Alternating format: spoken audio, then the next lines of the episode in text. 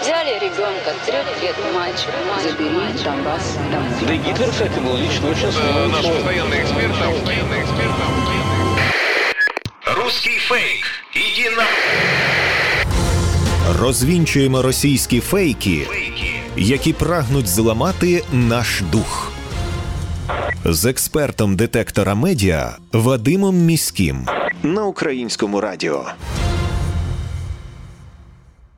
Вітаю! З вами Вадим Міський, і ми починаємо розбирати на атоми чергову порцію ворожої брехні і відправляти її услід за російським кораблем.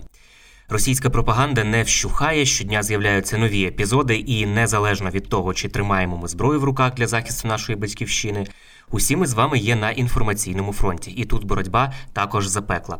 Кремль прагне знищувати нас не лише фізично, а й морально. Фейками окупанти ціляться у наш дух і хочуть похитнути наш спротив. Тому знати фейки в обличчя це бути озброєними в інформаційній війні. Нагадаю, що для вас працює команда аналітиків детектора медіа, яка щодня фіксує та спростовує ворожу пропаганду. Ми не лише готуємо підбірки спростувань, а й розповідаємо про те, як навчитися розрізняти маніпулювання, шахрайство та дезінформацію самостійно.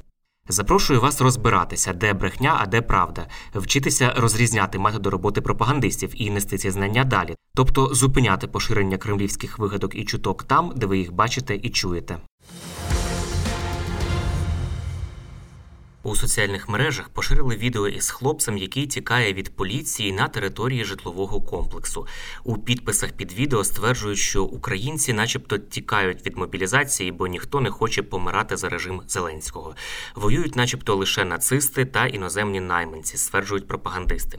Проте це відео фейкове. Як дослідили журналісти видання Рейтер, воно було зняте у травні 2020 року на території готельного комплексу у російському Сочі. Жодного стосунку до України чи українців це відео не має. Тут варто зауважити, що російські пропагандисти не вперше, а систематично використовують фейкові відео для зображення подій в Україні і таким чином хочуть маніпулювати аудиторією.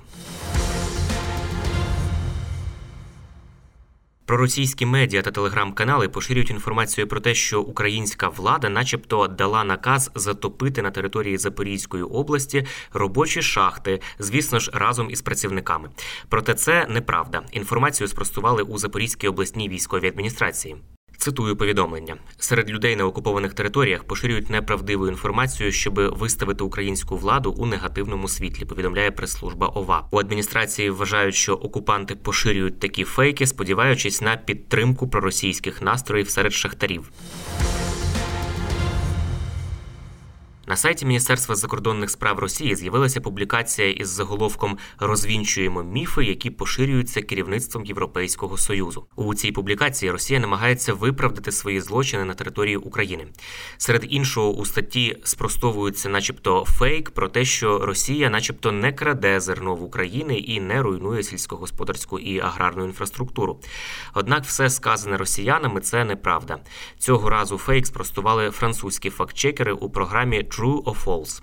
За допомогою супутникових знімків, відео від користувачів соціальних мереж та на основі відкритих даних про переміщення кораблів, журналісти довели, що російські кораблі неодноразово вивозили зерно із порту в окупованому Севастополі. Також на відео чітко видно, як росіяни навмисно атакують українські сільськогосподарські об'єкти і викрадають сільськогосподарську техніку. Росія неодноразово використовувала питання постачання на світовий ринок українського зерна і сільськогосподарської продукції як інструмент шантажу через можливу продовольчу кризу та голод у країнах Африки і Азії. Росія, начебто, воює не на повну потужність. Така інформація шириться у анонімних проросійських телеграм-каналах. По-перше, завдяки таким повідомленням Росія намагається виправдати свої поразки в Україні. Мовляв, російська армія ще не застосовувала усіх своїх сил, методів і зброї, тому Збройним силам України вдається давати їм гідну відсіч. Зокрема, тут йдеться і про відоме взяти Київ за три дні і інші невдалі операції російської армії в Україні. По-друге, такі меседжі також виконують функцію залякування. Мовляв, якщо не здатися і не йти на поступки Росії, то російська армія, начебто, воюватиме жорстокіше. Однак російські військові і так щодня вчиняють воєнні злочини в Україні, руйнують інфраструктуру, вбивають цивільних. Те, що російська армія несе втрати і поступово на певних локаціях втрачає позиції, пов'язано не з тим, що вона воює не в повну силу, а з тим, що Збройні сили України дають їй гідну відсіч. У проросійських телеграм-каналах поширюють повідомлення, що заборона лівих партій в Україні, начебто, може завадити вступу до Європейського союзу. Зокрема, про це заявляє пропагандист Анатолій Шарій, партія якого також заборонена в Україні. Однак це маніпуляція. Від початку війни в Україні справді заборонили 10 проросійських політичних партій. Щодо семи ще триває процес заборони. Але як пише StopFake, заборонені партії можна назвати лівими лише частково. Більшість із них раніше не визнавали себе лівими і придумали цей аргумент уже після заборони. Справжньою причиною заборони є їхня антиукраїнська діяльність. Підставою для обмеження діяльності цих політичних сил є антиукраїнська політична і організаційна діяльність, кажуть у службі безпеки України, а також пропаганда війни, публічні заяви і заклики до зміни конституційного ладу насильницьким шляхом. Крім того, це загроза порушення територіальної цілісності держави, вчинки спрямовані на незаконне захоплення влади, демонстрація проявів співпраці з ворогом, поширення інформації щодо виправдання чи визнання правомірними збройної агресії Росії проти України, говорять в СБУ. Тож в Україні заборонили ті партії, які працювали проти України, і заборона жодним чином не вплине на вступ до Європейського союзу. Російські пропагандистські медіа пишуть, що через санкції проти Росії Австрія, начебто, повернулася у вугільне століття. Наприклад, видання Ріа Новості стверджує, що санкції нібито змусили Австрію повернутися до видобутку вугілля у вугільне століття і, мовляв, зменшити використання газу. У своїх повідомленнях пропагандисти посилаються на видання Bloomberg, хоча в оригінальній публікації у заголовку йдеться про протилежне.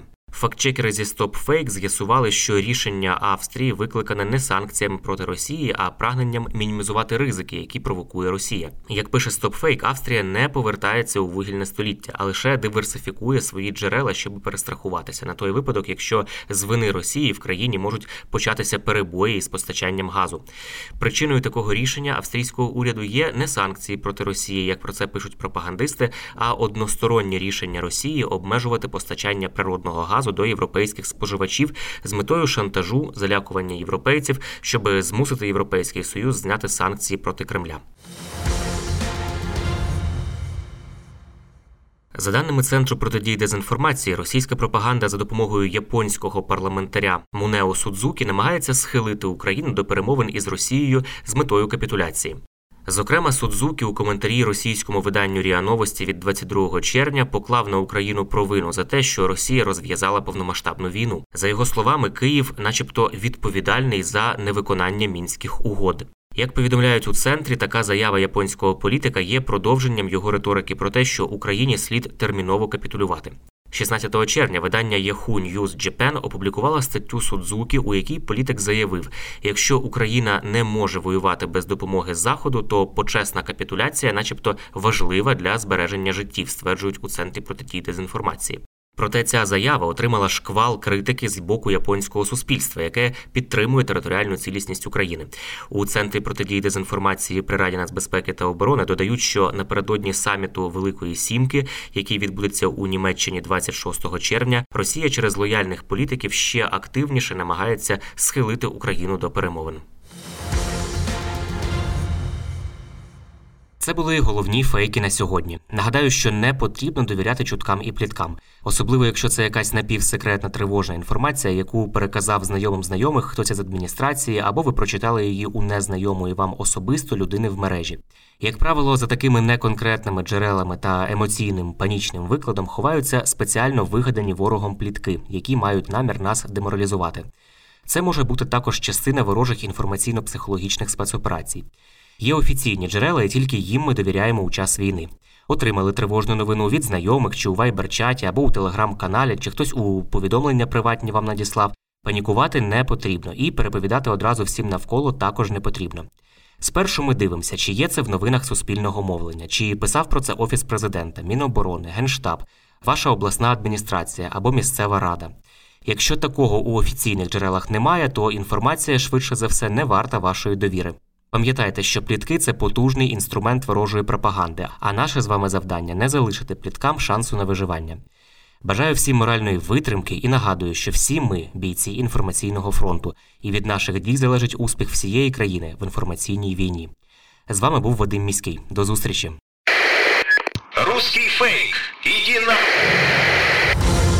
Розвінчуємо російські фейки, які прагнуть зламати наш дух. З експертом детектора медіа Вадимом Міським на українському радіо.